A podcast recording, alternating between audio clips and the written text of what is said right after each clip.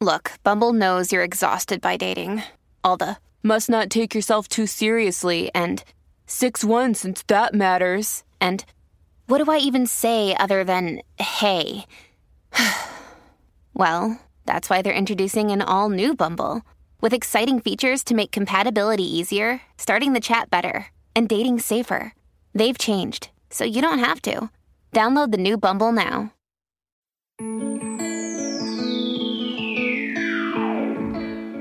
No matter who you are, things in your life probably aren't going as expected, whatever that means. But the things you are doing right now, no matter what they are, that's your life. It's not a plan B. I'm your host, Matilyn Mortensen, and you're listening to This Is Not a Backup Plan.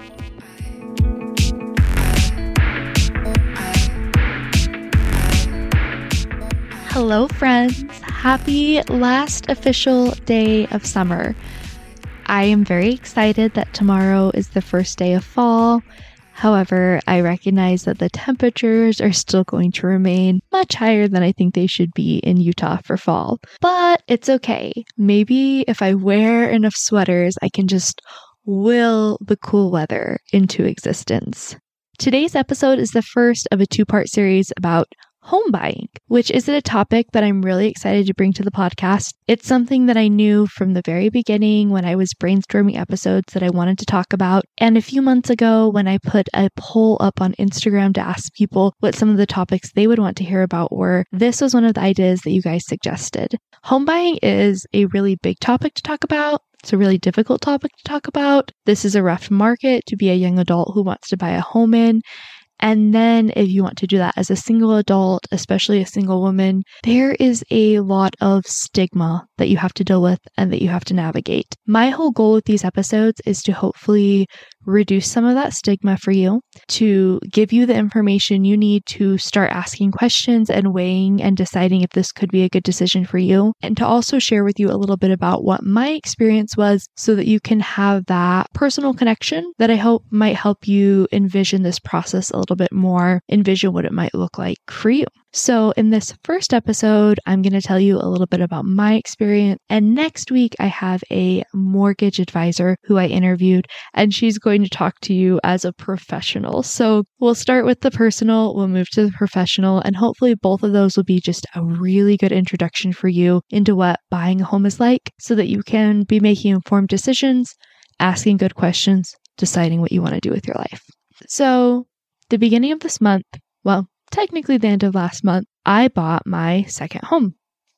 And I guess I mean I'm using the term home loosely in this context. I bought a condo in the city where I moved for work. My first house is a single family home that is in Cache Valley that I now use as a sole rental property. In making this decision to buy a second home, to not sell my first home, to use it as a re- rental property, I will be the first to say that I'm not suggesting that I made the right choice in doing that. How I feel about the second property is that I made a decision. I looked at the market we were in. I looked at the property I found and how it fit my needs. I looked at my finances and I decided I want to try out having two properties and I want to see how it works for me. And then if next summer it's not working for me, I will sell the property that's in Cache Valley and then I will put the money from that sell towards the property that I'm currently living in and reduce my mortgage payment a little bit. So I just want to say, like in this episode and talking about my experience, the things I share are not what I think are best practices. They are one experience. They are choices that I made their choices with consequences.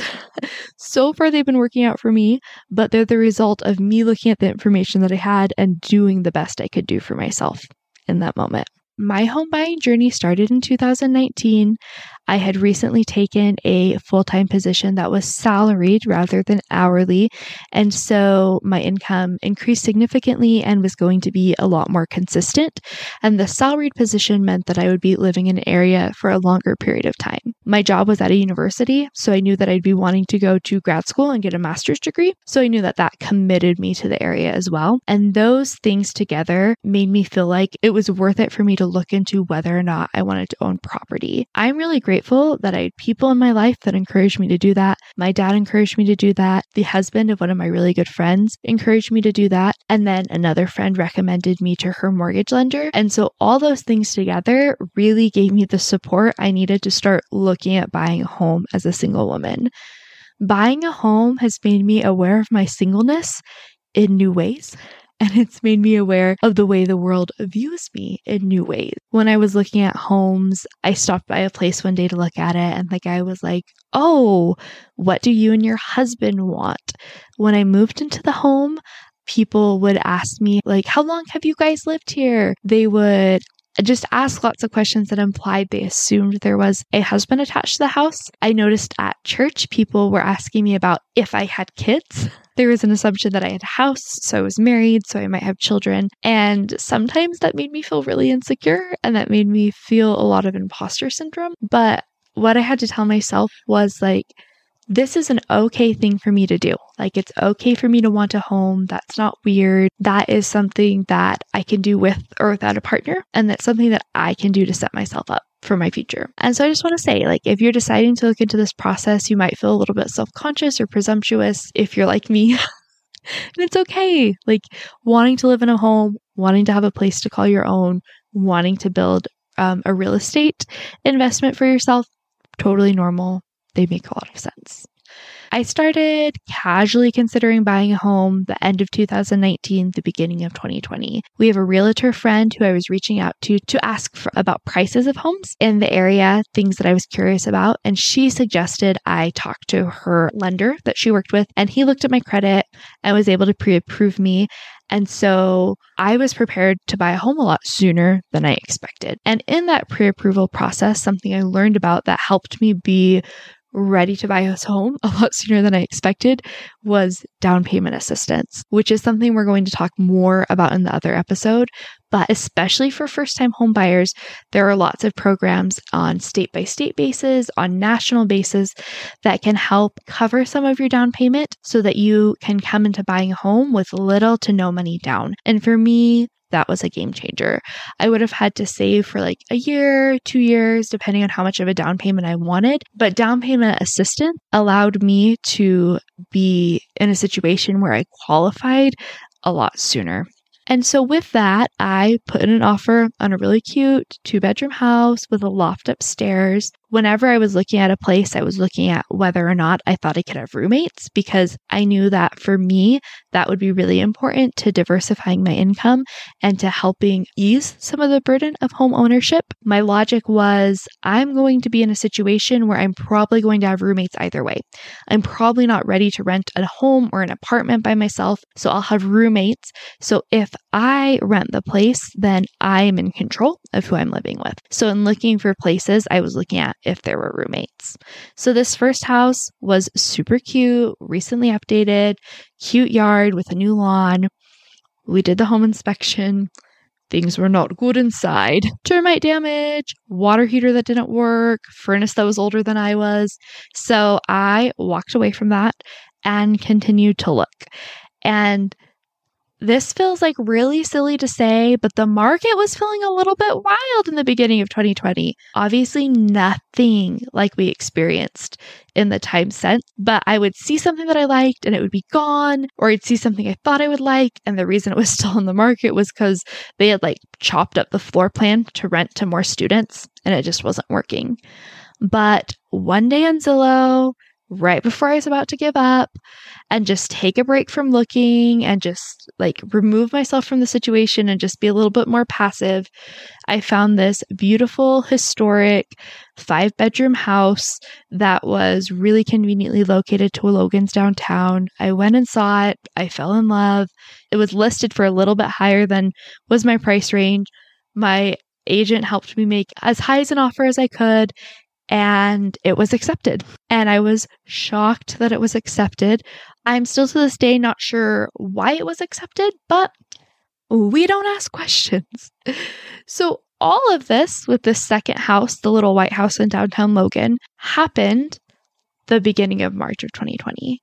And something that had been really big and really hard for me as I was considering buying a home was I was so worried that I would choose to buy a home and something would go wrong. I tried to follow news. I understood that like our economy had been growing and I understood that when the economy grows for a long time that like it's not uncommon for a recession to occur. and so I was like, what if I buy a home and then we have a recession? Like that was the big thing I was worried about. What if we buy a home and I lose my job? Like what if, what if, what if? And I just remember thinking, like, I was very nervous that if I bought a home, something would go wrong. And it was a Sunday. I was talking to my dad. I was back and forth on making this big decision. And I said, like, I'm also really worried that if I buy a home, I'll never get to do anything fun again. And he's like, You are going to have this big commitment, but you'll still be able to do fun things in your life. And so I decided, okay, I'm going to go for it. I just have to go for it. Like, I can't know what the future brings. So on Sunday, I made the offer. And on Wednesday, the pandemic was declared, which really confirmed my concern that what if I decided to buy a home and something bad happened? I went through with the process though. I'm not sure why. I can't remember if I considered stop, but I think for me was I had decided that I thought I could handle this, and so I was going to move forward. And so I closed in the beginning of April, and I was really lucky with the help of a friend and with social media. I was able to connect with a few roommates. I had a roommate for the summer, and then I had two more roommates join later in the fall. And so I was able to have income that was coming in that was offsetting the mortgage. And even though I was paying some of the mortgage and paying some of the utilities, it made it so I wasn't carrying this burden of homeownership on my own. I will say from my experience, I have been really, really grateful to live with roommates. Living with roommates is what has made it possible for me to own my first home, possible for me to buy my second home. There have been hard things about living with roommates. However, the things that have been hard about living with roommates have not necessarily been different than the things that were hard about living with roommates before. What was different about this situation is when I had a particularly difficult roommate, I had a contract that was written that allowed me to give her notice and end her contract and able to find a new roommate and start over. Being the landlord does have pains, like if something breaks, if something needs repaired, like I have to call, make calls, I have to find someone to do something. There's costs that comes out for me. I will say I have preferred the experience of getting to pick my roommates and potentially ending a contract if I needed to, than being at the mercy of what my landlord is doing. And I will just say that like there is no way that I could own a home and own two homes now without having roommates. That's just would not be possible for me. It's diversified my income and it's provided that cash flow I need to do that. So I think if you are thinking about home ownership, that is like one thing to consider. If you're willing to live with roommates, if you're already living with roommates, this can be a different way to bring you a little bit closer to your goals. One thing that you have to look into with doing this is taxes. You can read some things online about how to do this. You can talk to an accountant. I am not recommending this course of action because I'm not qualified to do that. But essentially, what I've done is looked at the number of people that are living in my house and then, so like if there are four people living in my house, like I was renting 75% of my house. So 75% of my expenses counted as a business expense that I was able to offset of like the rent that I was bringing in. And so just something really, really big that I wish I knew when I was getting started and setting up my house for roommate was just to make sure that I was keeping track of the expenses like cleaning supplies, furniture, things I was buying for the general use of everything in the house or getting ready for the house all those things are business expenses that you want to keep track of so that when you're doing your taxes, you can look at like what it's costing you to maintain your house and then the income you're bringing in from your renters. And then an accountant or someone like that can help you understand how that looks on your taxes. So I will say, huge thing make sure you're keeping track of the rent make sure you're keeping track of the expenses there are some things that i like loved about owning my home, that I love about owning my home, that I loved about my house in Logan. I did painting, I put pictures on the wall, I did a little bit of gardening, I did a little bit of planting. All of those things were so fun. My house is also over 100 years old. I didn't have anything major happen while I was in it. Something major could still happen with roommate, but you know, I did have a window pane break that I had to figure out. I had a situation where like the faucet in the bathroom broke and the tub was like filling up rapidly. And so those are situations where I had to like make phone calls and figure out how I was going to fix it. And that's overwhelming. That's not fun. Maybe it feels a little bit empowering to do it. but I think what I kind of figured is that for goals I have in my life to be more independent, like I do want to have the benefit of having real estate and for how that can minimize my rent and keep that can keep like my housing costs lower and things like that. So I don't know that there's like a fun silver lining to that. It's just a real thing.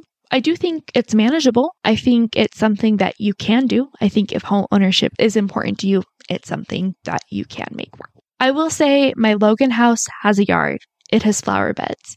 The yard is really sad and the yard doesn't have a sprinkler system.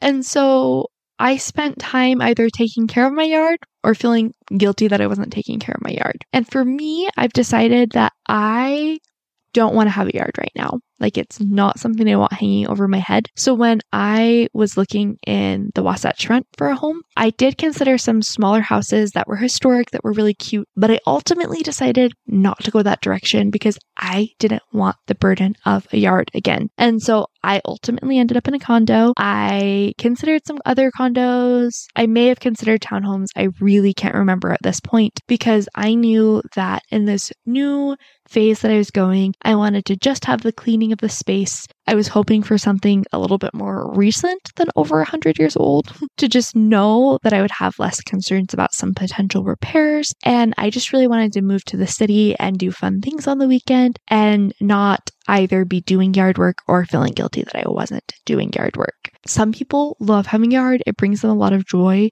I did have fun planting things, but I know I'm not going to miss it. I know that like I had fun planting things because the opportunity was there and I used it. With this condo, I have an HOA. And HOAs have a really bad reputation, and I think it's very earned. One thing that I didn't understand when I was first looking at homes is that HOAs often cover some utilities, not just amenities, but some of your utilities, insurance, some of them can be really high, can really add a huge burden. Some of them, however, may already be things that you were anticipating paying for. And so that's why I felt good about this decision with an HOA is that it was a pretty low HOA that was covering a lot of utilities that I knew that I would be paying for. I was really lucky with buying my first home with the timing, with the interest rate. Like, those are factors I couldn't control that I could not replicate when I was buying my second home. And something to think about is if you can make buying your home work right now, that you aren't committed to your interest rate forever, you can refinance and have a lower interest rate in the future. That might not be a solution for you, but if you're in a situation where potentially that could work for you in the future, you're not committed to this interest rate forever. And a good mortgage lender can talk with you about how that will work and help you see that in a long term plan. How I had the equity to buy my second home was there were a few ways I could have done that. I could have gotten a HELOC and then used the money from the HELOC to purchase my second home, but then I would have also had HELOC payments on top of that. And so what I ended up doing is my dad purchased a portion of my equity and then I used that money as my down payment. And so when that home is sold in the future, he will get a portion of the equity from the selling of it. And then I'm foregoing a little bit of the equity to have gotten into my second home. And like, once again, that's not a situation that necessarily everyone can replicate, but that is how buying the second home worked for me. And so I just think with talking about this, and the reason I wanted to share these details was to be transparent and to kind of let you know what my situation is. I think there's value in talking about how people are buying homes now because it feels very mystical. It feels very gated. It feels very difficult to navigate. And I think that it's really important to empowering other women to not be gatekeeping that information because in order to move forward, we need to be able to take care of ourselves and to build investments for the future. It's really important to think about whether or not homeownership is a good fit in your life. If you don't feel connected to an area, if you feel like you're going to be moving relatively soon, you might not want to do that. If you are able to live alone right now, if you're renting a place and able to live alone right now, that may not translate to being able to live alone in a home, and you have to decide which matters more to you. I also think it's really important to recognize that there's never a perfect time to buy a home. There's never a perfect time to sell a home. Markets are really tricky. And that's why it's valuable to start the conversation if you're interested. Because even if you don't think you're ready, a mortgage lender, an expert, they can really give you information. They can really kind of contextualize a situation better than you can do on your own. Something I hear about people talking about is like, these prices are unsustainable. They can't keep going up. They must go down at some point. And while that's true, this is a different situation than 2008. Like in Utah, the housing um, supply is really, really, really far behind. And so, while yes, prices will come down at some point, it's not like there's a bubble that's waiting to pop. I don't know that demand is going to go down anytime, is my understanding. That doesn't mean rush out and buy a home if you're not ready, but it does mean that to really make this decision, you want to talk to a few experts. You want them to contextualize the situation. You want some help looking at your financial situ- situation and evaluating because it's not as simple as wait a year and it will be better. It's not as simple as buy right now. It's only going to get worse. It's neither of those answers are simple. And so you really need someone with expertise who's watched the market to be able to talk with you about what you're deciding to do.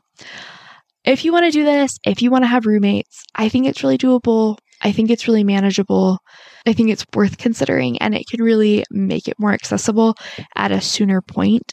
And I will say the huge thing with roommates is I realized as I was like creating an emergency savings account that if I lost my job, a significant portion of the money I was using to pay my mortgage would still be coming in every month because I had roommates. And so I will say, as a single woman who is still really early career, that is a huge peace of mind to me to know that having roommates diversifies my income in a way that maybe having a spouse that had a second income might diversify my income if I was married. I think whether or not you decide to buy a home, like you are still a real accomplished adult. Like it's not a milestone that we all need to be hitting. But I do think that it's a milestone that more people should be feel empowered to meet on their own if it matters to them.